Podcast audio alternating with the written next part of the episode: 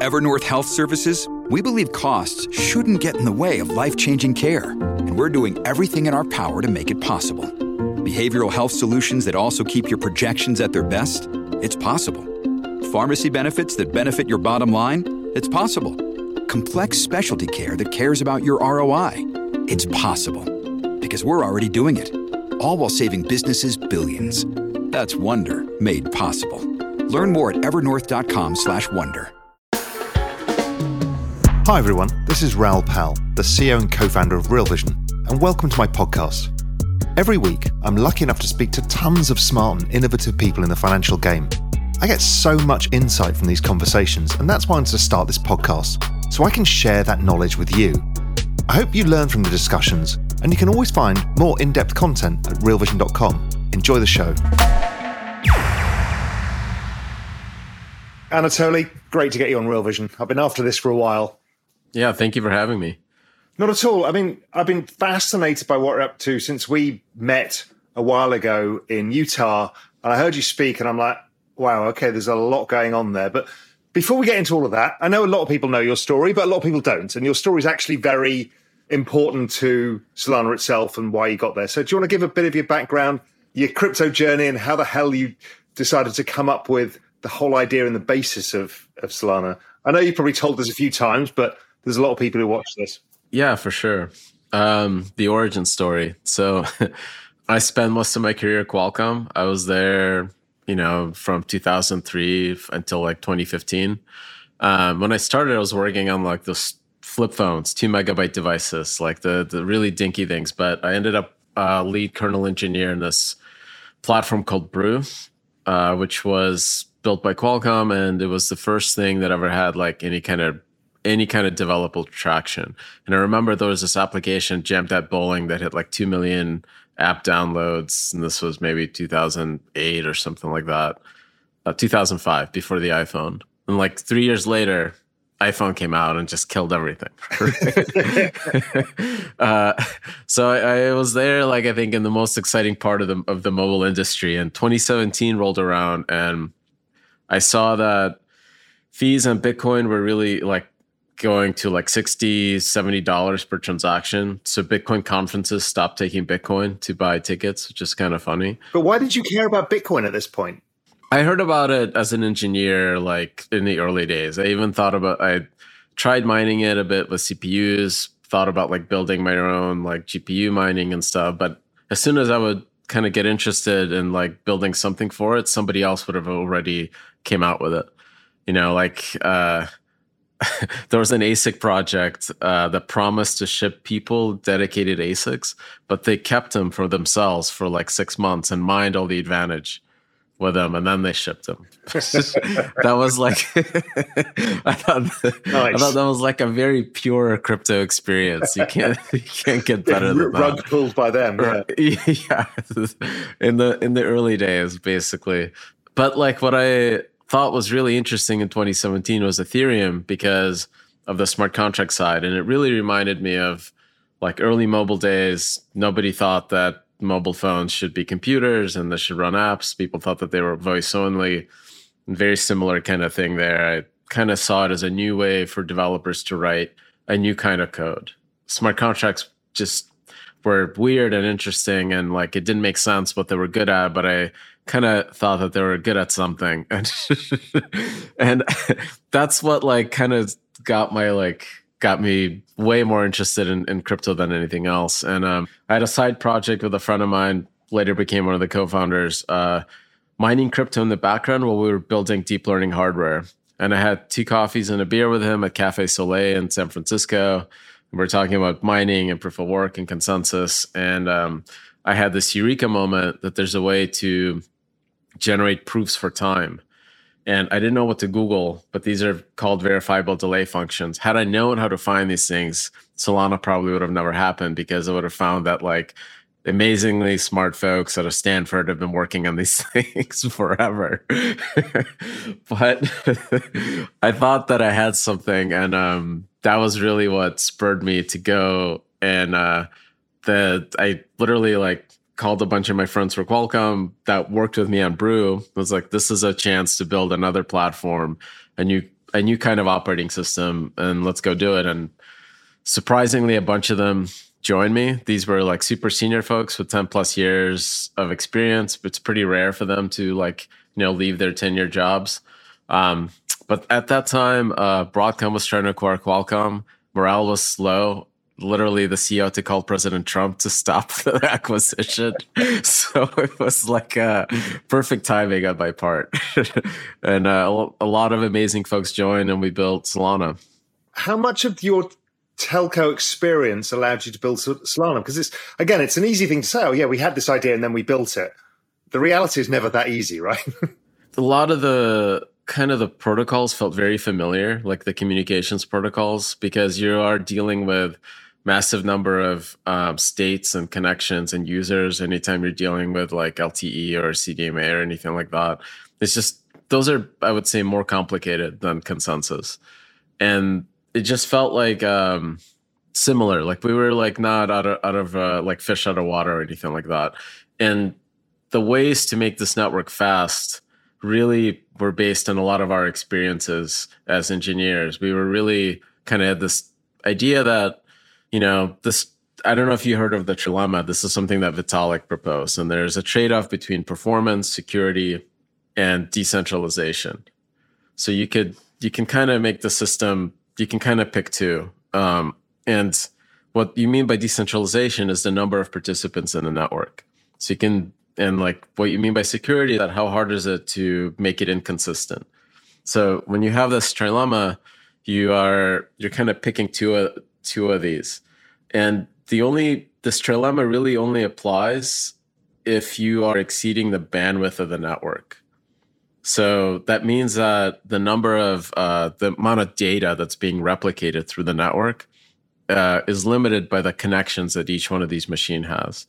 Um, so if all of your machines in the network have one gigabit, you should be able to use all of that up and transmit a lot of information. But Ethereum and all these other networks were not designed to use like even 100 megabits, let alone one gigabit or more. And us as like a bunch of Qualcomm engineers, we were like, well, we were we were like, you know, 5G is one gigabit just cellular. That's gonna force one 10 gigabits to the home, 40 plus to data centers like a standard.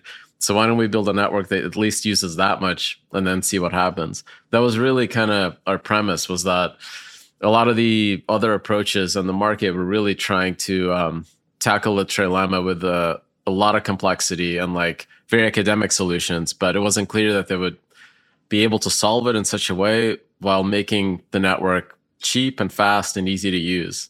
And doing like the problem like in kind of the old fashioned way or the way that, you know, a bunch of hardware engineers would do it makes the nodes more expensive, but it definitely solves it. And if the hardware is the only expensive part, it gets cheaper every two years by 50%. You know, there's always and always more more organized sand.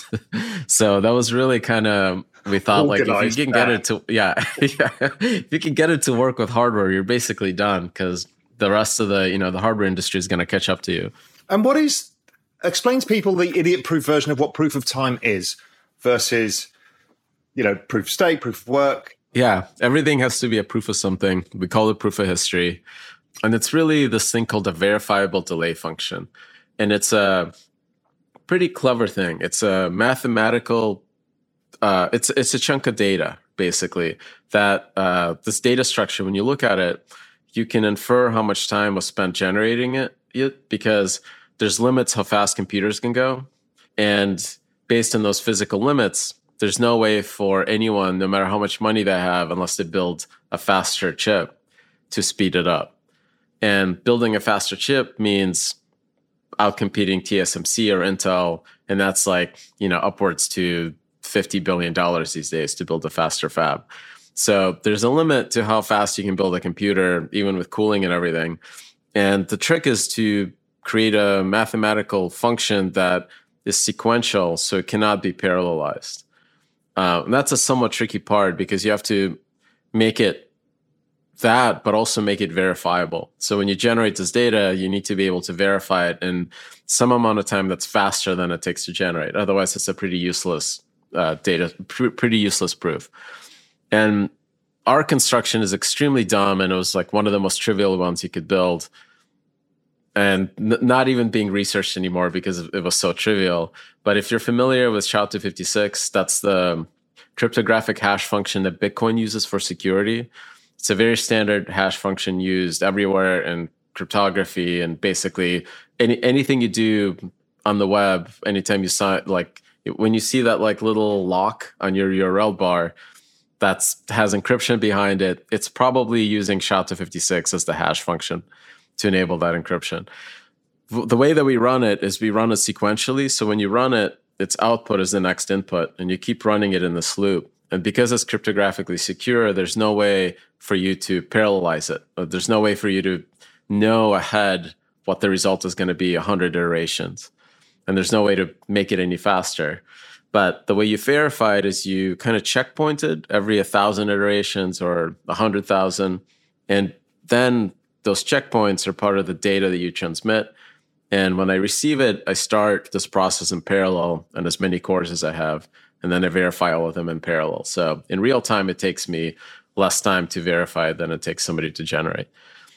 But I thought this was like a really clever thing because there is no arrow of time in uh, mathematics. When you, you know, often physics equations, when they're described in math, they work forwards and backwards in time. There's no there's no nothing really that says that time moves forward. But this is an inherent process that only moves forward. And it's a pretty wild think of, thing to think about it. um, is uh, you know, is the universe if it's simulated, is it driven by this kind of process that's only sequentially moving forward? Is that why we don't have like we can't reverse entropy and all these other things? And that like the eureka moment was a pretty wild experience for me. I was, I would say, manic for like four days. Couldn't really sleep or talk to my wife, and she had to like sit me down and. and then, so what you solved was something that was essentially fast and secure, right? And how fast did you think it was going to be? And and we'll talk a bit about where it is now, but what kind of TPS? What, what were you thinking it was going to be there? And what what was that compared to anything else at the time as well? Because that's important we were very ambitious, and uh, on back of our envelope, we thought that with hardware at that time, we could get it to run. We called it 710,000 transactions per second at a one gigabit, and we got to about one tenth of that, which is still really, really good. And how's that compared to ETH, for example? Just so people can frame that. Uh, Ethereum um, can do about 20, I think, 20 to 30 transactions per second right now and Bitcoin's about seven ish. And there's modern networks that do hundreds. When you look at Solana as it's running today, um, its normal load is about five to six hundred transactions per second. That's just like what it does on the on, on a just from applications. But the capacity, as we can measure it, um, really depends on the hardware that's deployed and what connections it's running at. We have a testnet that's even bigger than their mainnet with the same kind of hardware, similar hardware, I would say, and similar operators running it. And there we can try to spam it and try to knock it down. And we've seen uh, tests there perform over 15,000 TPS. Wow. This episode is brought to you by Shopify. Forget the frustration of picking commerce platforms when you switch your business to Shopify, the global commerce platform that supercharges your selling wherever you sell. With Shopify, you'll harness the same intuitive features, trusted apps, and powerful analytics used by the world's leading brands. Sign up today for your $1 per month trial period at shopify.com slash tech, all lowercase. That's shopify.com slash tech. Let's talk a little bit about the the issues that the chain has had as well before we start moving into the future a bit more, because it's always cuts stuff that comes up with Solana. You know, there's been a few times the chain's had to be halted. Talk through that process. What's going on, and and how are you guys thinking about that? This is like the our biggest challenge, uh, which is maybe the the one that I like to have because it, it's it's all these challenges are coming because we have users and. Uh, the chain is is uh, on a daily basis when you look at it in normal app- transactions from applications from users just from people using the network when you look at those those about 30 million transactions per day 30 peak day was like 65 million that's more than, than all the other chains combined Binance Smart Chain is one tenth of that. I think Ethereum's one one thirtieth. And because of this load, we kind of see things that we didn't expect.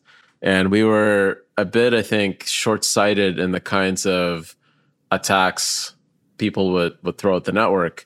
And what we started seeing are bots that are designed to snipe mints, like NFT mints. This is all because of NFTs. There's a some auction for some NFT, and people want those NFTs so much that they figure out how to create these bot armies that generate 100 gigabits and one that's like 10 to you know I think some people have seen 10 million uh, packets per second being submitted to a validator. Wow. And if there's a bug in any one of these validators where memory grows, you know, really, really quickly, or some some something that we didn't do well for that load, um, that validator could shut down, right? Could break, could run out of memory for whatever reason.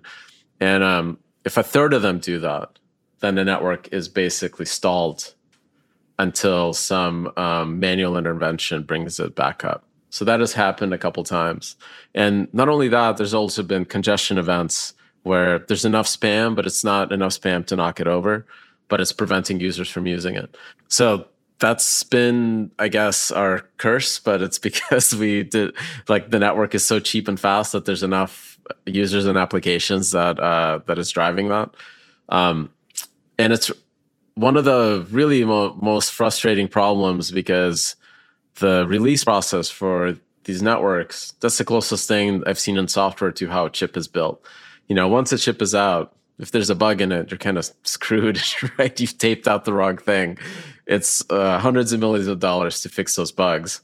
Um, so once there is a release like 1.9 was plagued by these we had 1.10 baking on testnet. We're verifying it we're getting it through audits and we knew that it was going to address some of these fixes. But that time to do it right and make this release is like 10 weeks right? So for those 10 weeks it just sucked. Like you as engi- like us as engineers we like no we can like stuff is going to get fixed uh, and it's hard to predict how well the fixes are going to like have impact on the on the problems you're seeing.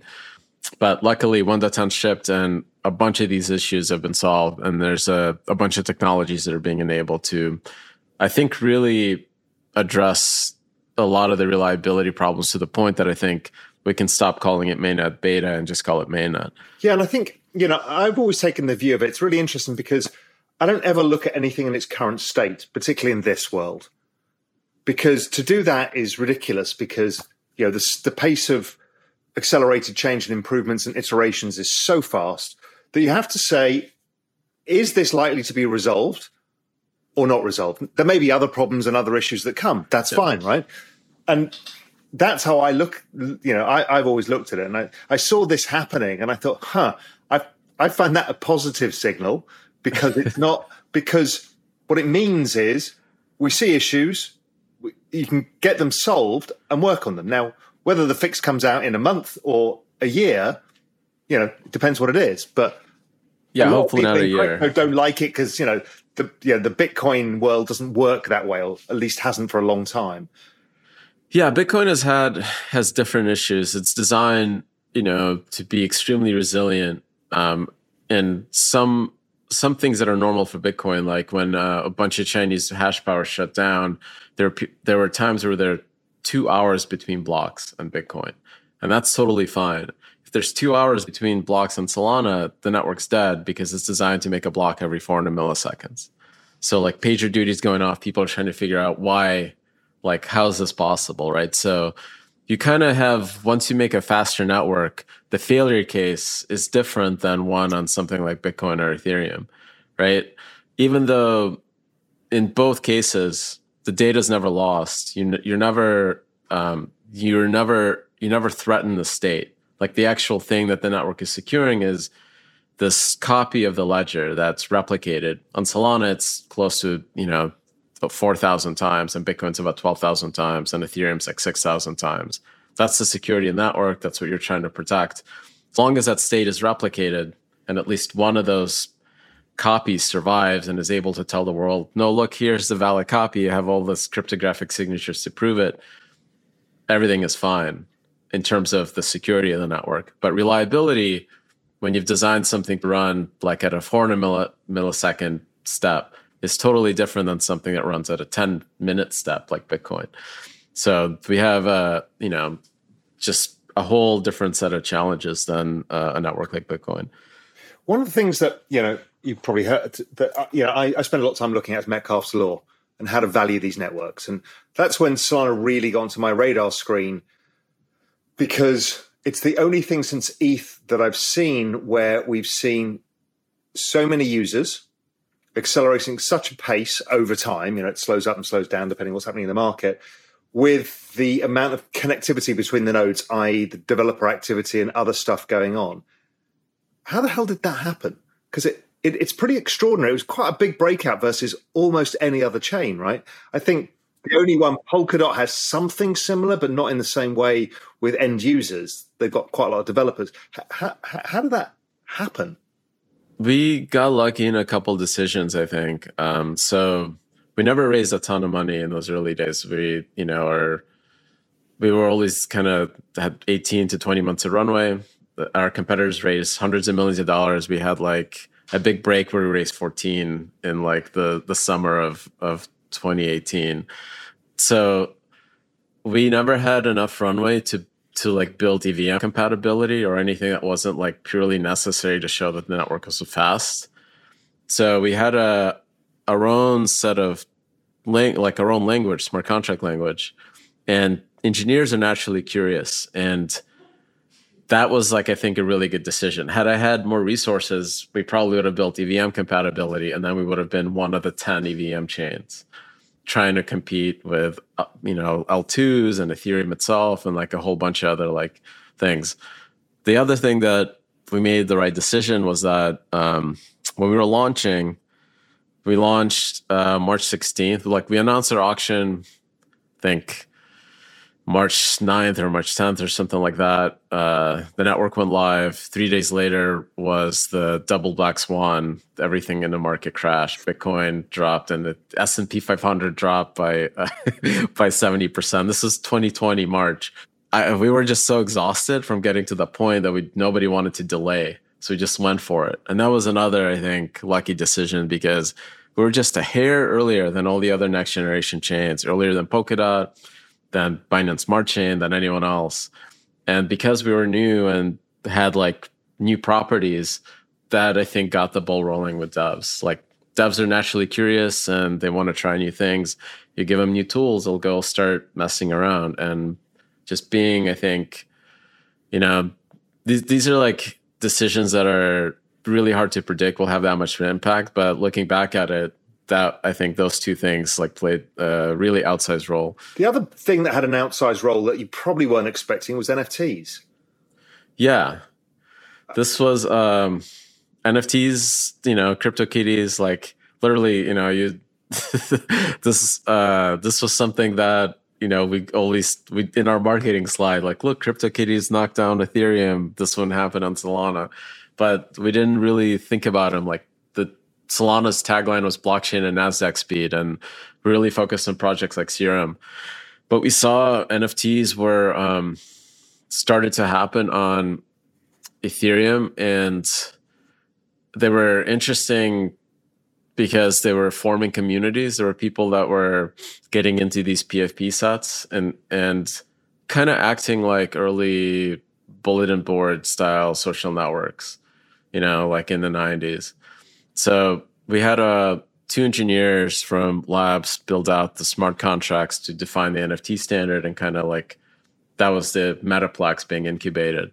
And as soon as that was launched, and we had like a couple mints that we got together, like we we scoured the earth for anybody that would want a mint on Solana. Nobody really wanted to at the time, but we got the tools out there. And the decision that we made, which was again lucky one, was that we should make the tools available freely and easy for non-engineering devs to just go mint some art. So we tried to minimize it to the point that it was kind of like WordPress. You still had to be somewhat technically savvy, like clone a GitHub repo and go run through it, and and run run through the through, through the minting process. But um, that was enough to where we started seeing first, you know, just a few people and then hundreds and then thousands. Some cases, it's like half a million NFTs mint. Uh, yeah, half a million NFTs minted a week. We've seen days where it's been two, over 200,000 NFTs minted in one day. It's crazy amount. that and that whole period for me felt like it was a total pivot or a light bulb moment in Solana. I'd like to hear your thoughts on this because you start off as like, you know, NASDAQ speed, right? Your your idea is we can do financial market computational stuff, blockchain for financial markets. And from what I can sense, and this is what I really want to hear from you about, is you figured out actually you can be the mass market consumer application. Is that where your is that is where your head is moved to? We well, I always thought that if we can get the serum use case to work, then everything else from an engineering perspective will be easy. Because that's a really, really hard thing. That's a central limit order book that runs on chain.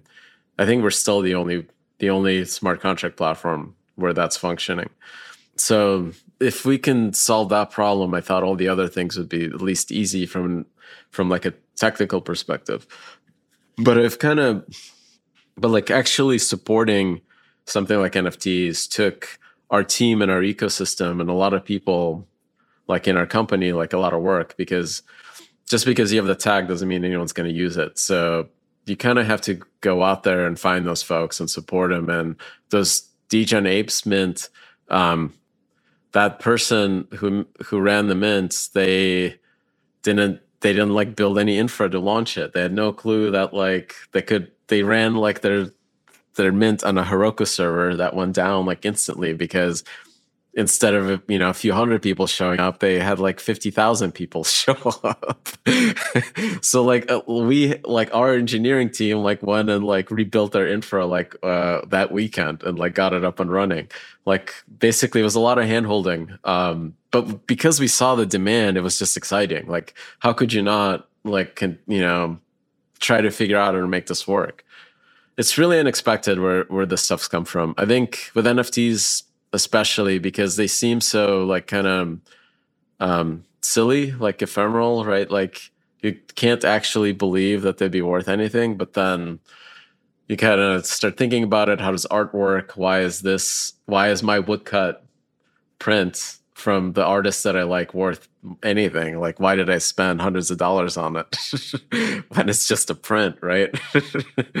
and uh, once you once you start think, you know, like thinking a bit deeper about it and how communities form and and how culture forms, it makes starts making more sense. I also think that the blockchain world is trying to is now starting to figure it out that narratives are the most vital thing in the space, regardless of the technology because there's always something new, there's always something different coming along, there's always faster, cheaper, whatever it may be. And that being known as the by the narrative for owning a particular part in the space, you know, Bitcoin has done a good job with that. ETH has done a pretty good job with that. And then we're starting to see other chains, if they don't stand for something, they're nothing because people don't get behind it. So you don't get adoption effects in the same way. And it feels that some of, and what really struck me when we met in Utah is that is the kind of mass adoption consumer layer is something that it feels that you guys are really focused on. The kind of people you're talking to, the kind of applications you're doing, the phone, the shop. You know, there's a lot of stuff that makes me think, huh, these guys are actually going after the the bigger picture stuff. You know, we talk about NFTs, like the big picture for NFTs for me, or the next phase is ticketing. I mean, it's a no brainer. And it's much faster way of getting 100 million people to use blockchain than it is to get them to buy a picture of a penguin, you know? It's, it's, so the, that consumer phase, I think, is the next phase. And I think you guys have sniffed that out somewhat. It's the hardest thing um, because what I've noticed is that non crypto native communities reject crypto and blockchain like they're immune they have like an immune response. And you see that with gaming you know? I thought gaming would be an extremely obvious thing and it's really really slowly and incrementally moving forward but you know when anybody ever announces like any game announces nft support gamers just groan like oh this is just another way to like milk money off of us right like so how where this like consumer breakout things could happen is really, really, really hard to predict. Same like STEPN again was something that none of us expected to get any traction. No, that was the that was another great accelerant. Super. I, I don't know how long lasting it's going to be, but it's proven something, and I think that was really important. Like, I think people have to start thinking about how I build something useful like that. Uh, the end user really enjoys. Maybe it's running, maybe it's playing the game, and the entertainment value of it is worth the cost of whatever they're spending in that in that game that that's the key part is that like you have to even if there's a component where there's nfts and digital ownership and free markets that the end user is fine with all of that going to zero because they're effectively buying like a ticket to a show right? Or a, whatever right? Like and maybe the the outcomes that they're like receiving are more entertainment or health or whatever like their actual real value delivered to people uh, and less on um, markets, like in and in a retirement or whatever, or like an investment, like especially like something like a game, you know, like does it make sense for some games to have like token driven economies? Like you can have like a first person shooter with guns that are NFTs and bullets that are the token. And me as a user, I shouldn't be thinking about like these are my retirement bullets. This is my investment in bullets, right? but me as a as somebody that played a bunch of games, um, I was a lot more involved in RuneScape because it had a free market and you could kind of buy and sell things. And there was a bit of a my brain was made, way more engaged and it was a lot more entertaining. But never when I played it that I think, okay, I'm gonna this is gonna be my my like uh you know portfolio of of like of uh you know uh, resources like wood and and like whatever like gold and stuff like that, RuneScape gold. Um, so there's like ways to, I think, make make crypto an entertaining or useful part of something, but I think there's a lot of ways where it just fails completely, and that's where I think developers and um, people working in the stuff have to be really careful. And um, again, like a lot of communities that are not crypto native will reject it outright. So I I want to see this like figure out how to get us from 10 million people that sign transactions globally. Like this is probably including Solana, MetaMask, all the chains. How many people actually go click sign on any of these wallets? It's probably 10 million every globally. How do we get that to 100 million? Is a really, really hard problem. Um, and you know, we're throwing darts at a board. Hopefully, some of those will stick. I'm seeing a lot of people coming from outside of the main space who are solving some really interesting wallet stuff. So people shouldn't care what chain a, a token is on, you know, an NFT is on. They shouldn't even know. They should be able to transfer it easily, sign it easily, store it easily. Maybe. Those are again. That's not a, I think, decided question because people care about Bitcoin because it's on Bitcoin. Yeah, but that's a group of people, right? We're talking about getting the random person in the street to be involved in using blockchain technology at scale, not just tokens for for storing wealth and stuff. I think there's some things that that's true. So like USDC transfers, like transferring dollars. I think most people shouldn't care about blockchain if it's USDC is natively supporting it. It shouldn't really matter to them which one they're using. They should probably use the cheapest, fastest one, Solana. but that's because the dollars are basically held by USDC and you're using a representation of it that's kind of trusted. But folks that are like true believers of Bitcoin believe that it's gold, like digital gold for a certain reason, and you can't kind of move it. Like you can't take that concept and move it somewhere else. And similarly, if you truly believe in digital ownership, something has to guarantee it, and that is the chain right? Like, yeah, sorry, I'm, I'm. What I'm not suggesting is that I'm suggesting the wallet should be indifferent. So I can have my Solana NFTs and my ETH NFTs, yeah. and it's a seamless experience without that, multiple that, wallets. hundred percent, hundred percent. That that I think we're still ways away, but that should be, you know, like when I started Solana, my initial like like somebody worked at mobile. It's like why isn't signing just natively supported? I literally worked on secure elements and trust zone at Qualcomm. Like I know the team that built this thing. like why don't they do these cryptographic signatures on the on the your device and give you a trusted display that cannot be spoofed by any application and like really guarantee that no one can ever steal your seed phrase or mess with that signing process. It just seemed so obvious and so easy for me, but um, we didn't have the resources or I think the kind of the right team to to do it until six months ago when we met OSOM. Another area that I think is coming, love to hear your thoughts for mass adoption is music and that whole industry. I, I've talked to a bunch of people on music, and uh, it's also really, really tough because there's a lot of value that's awesome from music NFTs for artists, for platforms, even. But it's hard to show that value to the fans yet.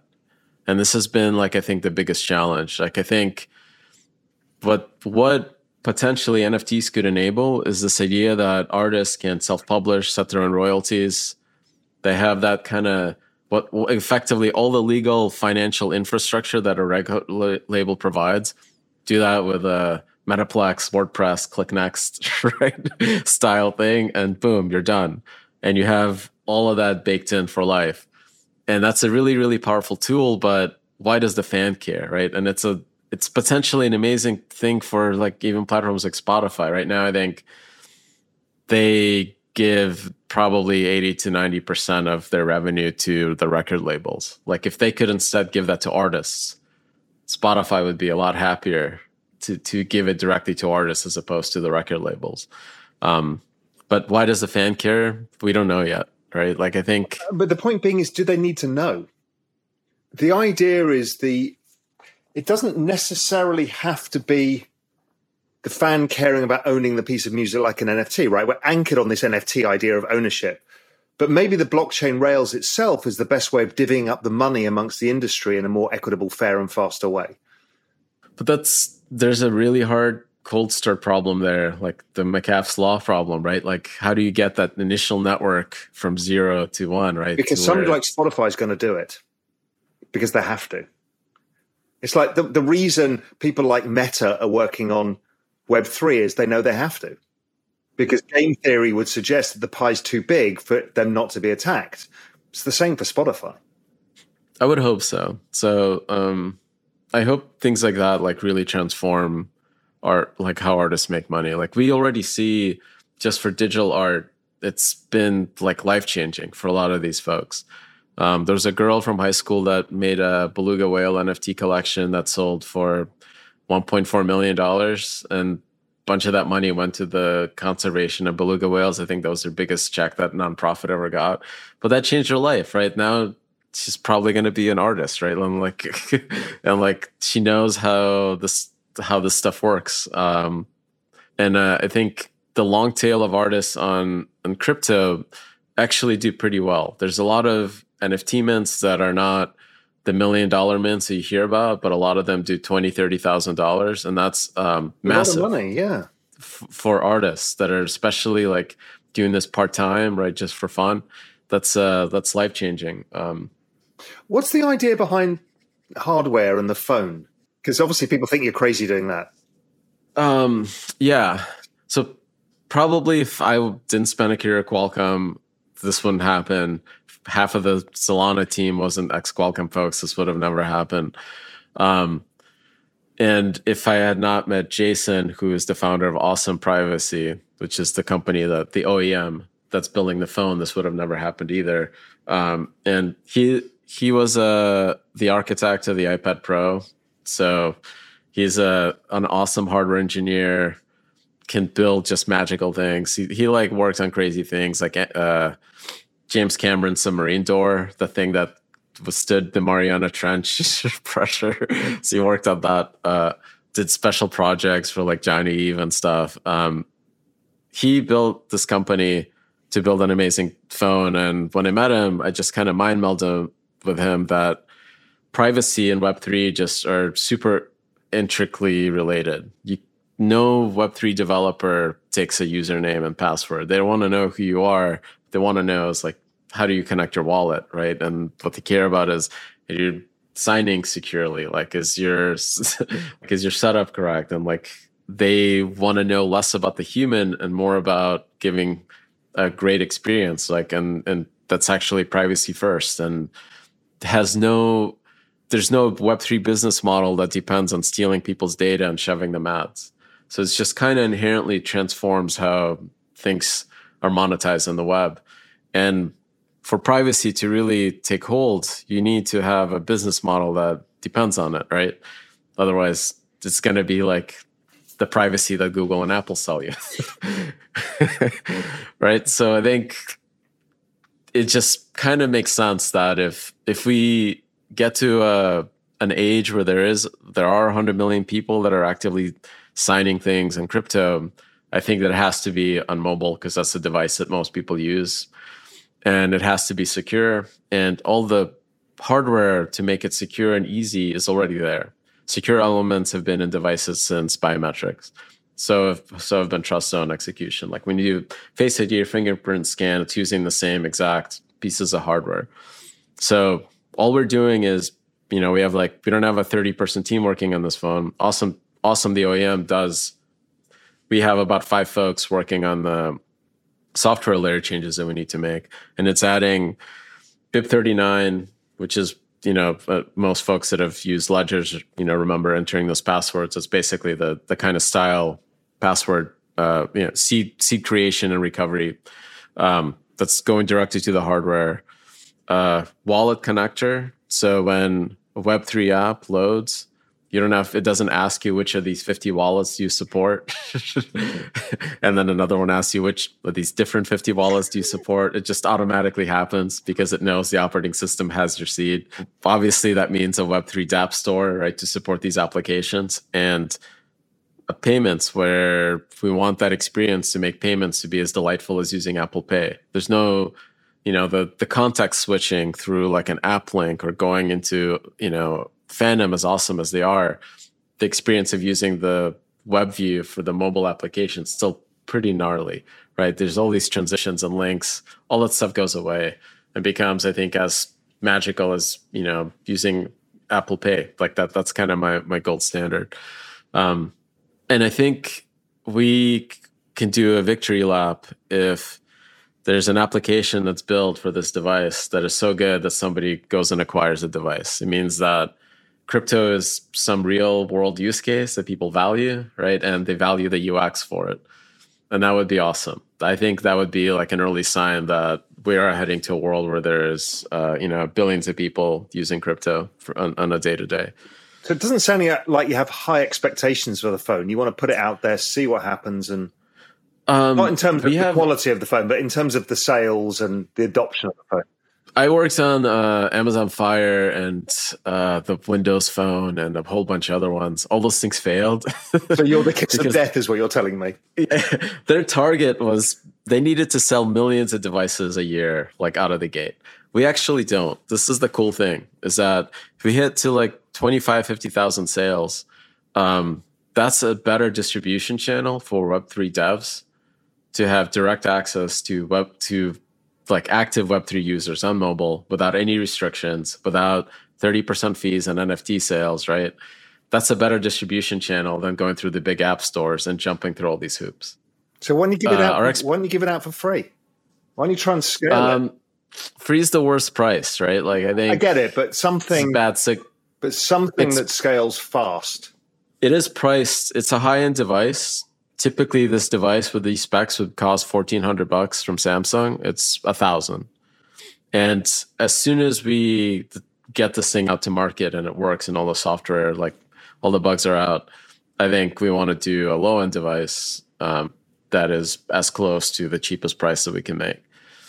And then scale it out. And there's potentially because you're right. right if, if, you've got enough people on it, it's a bit of a chicken and egg. But if you get enough yeah. people then it becomes, as you said, a very good place to build an app.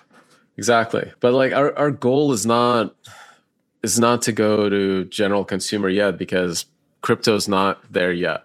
It's to build an awesome device for crypto folks and then build an awesome application store for devs, right? And when that kind of network effects like those that that wheel starts starts flowing and we see really good applications that are mobile first drive adoption, I think this is really the moment to go consumer, right? That's when we buy the Super Bowl ad or whatever. When you need mealtime inspiration, it's worth shopping Kroger, where you'll find over 30,000 mouthwatering choices that excite your inner foodie. And no matter what tasty choice you make, you'll enjoy our everyday low prices, plus extra ways to save, like digital coupons worth over $600 each week. You can also save up to $1 off per gallon at the pump with fuel points. More savings and more inspiring flavors make shopping Kroger worth it every time. Kroger, fresh for everyone. Fuel restrictions apply. Uh, so, what gets you personally excited? What do you think that's coming in this space? Whether Solana's involved in it or not, but what gets you excited? What do you think? This is going to be huge, or this is going to be cool, whatever it is, whatever your benchmark is. I was really like, uh, like really taken aback how quickly capital can form and how quickly users can uh, coordinate that capital Constitution DAO was amazing. Yeah, exactly. So that was maybe 20, 10, 20,000 people that raised $40 million to do something kind of silly by the Constitution. Um, imagine if we had 100 million people with crypto, native crypto users, that are active users. Could they coordinate to like buy every coal plant in the world and shut it down? Like once that ability is there, right? Once the execution is clear and you have you as an end user have a direct, meaningful impact to make it go, it's a really, really powerful thing, right? You're not like, you're not like, you know, sending a letter to your representative to go talk to Congress. Three months later, nothing happens. This is literally like press now. This happens like, you know, like now, right? That that's a really, really powerful tool to for action. So, that I think to me is both the scary thing and like the really exciting thing about crypto enables is that really I think eliminates a lot of the bottlenecks that we have in decision making and fi- financing things in the world. The I mean I spoke to and you know him as well, Kimball Musk on Real Vision. I don't think the interview's out yet, but about this because I think the philanthropy angle is massive for for you know blockchain technology and crypto overall because it's a way of organizing people with sort of accountability in a way that doesn't exist in in in ch- large charitable organizations. Think of something like the world wildlife fund. I mean who the fuck knows where the money goes but it's not where you want it to go but you can coalesce capital super fast on on super specific things with a set of rules. My my how I kind of look at it is that like Facebook gave us a social graph. You're always going through some intermediary and crypto is giving us a super connected graph. Everyone is directly connected to everyone else. Like that. And that's a kind of insane thing to think about that you're in the same chat room, like in with, with everyone else. Talking of chat rooms, that feels like another thing that needs to get solved a bit better than Discord. Have you, have you guys thought about that kind of application as well? Because it's it's a bad experience so far, right? Um, I, I personally like Discord. I think it's uh, it's, it's awesome. chaos. I mean, when you've got more than you know a thousand people, it's utter chaos. Well, yeah, it's it's really hard to scale groups to hundreds of thousands, right? Like, and um, moderation and all this tooling is always a little crufty, but the fact that it it can handle that much load is pretty awesome. Yeah, I mean it's fast and efficient, but it's just not great. Where stuff like this, I think I think in a lot of ways, you don't need like crypto native apps. There's an opportunity for if you're a founder and you believe in like this is your thing, you love communication. There's an opportunity to go build crypto native versions of these things and potentially be the next Discord or the next Twitter. I think that clearly exists. But I think it's not may not be necessary because I think users that are using these networks, they are grouping themselves based on NFTs or governance or how they participate in crypto. That's their kind of the social graph. And then they c- communicate over Twitter, over Discord, over anything, right? Um, there's an opportunity to build tools that cater to those folks, make it easier, the better UX, like reducing fraud by verifying that, like when I post my you know nft that is actually mine and it's not a, a scam version of it like there's a bunch of awesome ux and awesome security features that these companies could add but i think what's cool is that in some ways they're irrelevant right like i I'm in the, if I'm in the Monkey DAO, I don't. It's not like I'm in a Yahoo group or, a Discord group. I'm in the Monkey DAO, and it's kind of doesn't matter where the Monkey DAO hangs out, right? no, that's right. And I, th- you know, I love to see the fact that community doesn't take place in one place anymore. It just takes place all over the place. Yeah. And you know, I think we need to make that experience a bit better at some point. You know, tying together what's being talked about on Twitter and what's being talked about in your in your Discord group because and what's being talked about in your Telegram group or whatever, if you can put that somewhere to keep on top of the shit without having 15 apps open would be nice. Yeah, yeah, I don't think that's ever going to happen until we have like uh, uh, AGI basically that does it for you. so, anything else on the roadmap that you're excited about? The one thing I wanted to talk to you about because another, another thing I've noticed is your hacker houses. I think that's really interesting. What, what are you doing there? So, um, so this was after Breakpoint. Breakpoint was our first conference. It was the first conference after we've all been locked down on COVID and had this kind of amazing year. And the energy that everyone felt when we got to Breakpoint was just like insane. You know, one, I didn't expect that many people to show up, and the people that showed up were just awesome. And a bunch of the devs, they started a hacker house where they were building applications, there were prizes and stuff. And we wanted to continue it, and um, we basically organized these events, different different place in the in the world, different city. We get a house or whatever, a, a venue together, and people show up. And uh, I think we had like over nine thousand to, to or something like that developers go through these over the last year. So you've created a and, developer community. Yeah, well, properly. I mean, they're meeting each yeah. other, they're getting together and like Singapore, Seoul, like Prague, like London, San Francisco, like Miami, like basically everywhere that anywhere that we we thought devs might might hang out. And um, what I think that translates, I hope, is that our hackathons that are actually I think a bit more formal get way more traction. And um, despite this massive market downturn, this hackathon that just happened had the most registrations, like 14,000, twice as many as the previous one and more teams submitted a project 700 teams. The previous record was 550 so despite like all the markets you know being in the shitter devs are still interested in like getting into crypto starting companies. And uh, that's been awesome. The biggest kind of thing that i know that the reason why i know it's real is because when you look at funding um, the blog published like Solana funding stats, and you look at the amount of funding that's happening like month over month or quarter over quarter, it's still rising. It's been over a billion dollars in funding to teams. That's you can't fake that, right? You can't. Uh, that, that's real money. That's venture capital is investing into seed level teams, and those teams are now like on the hook to grind for product market fit, figure out how to get users to use crypto, right? And that's really the driving engine. So, yeah, I found that massively encouraging during this cycle. I mean, I've been in this space since 2013.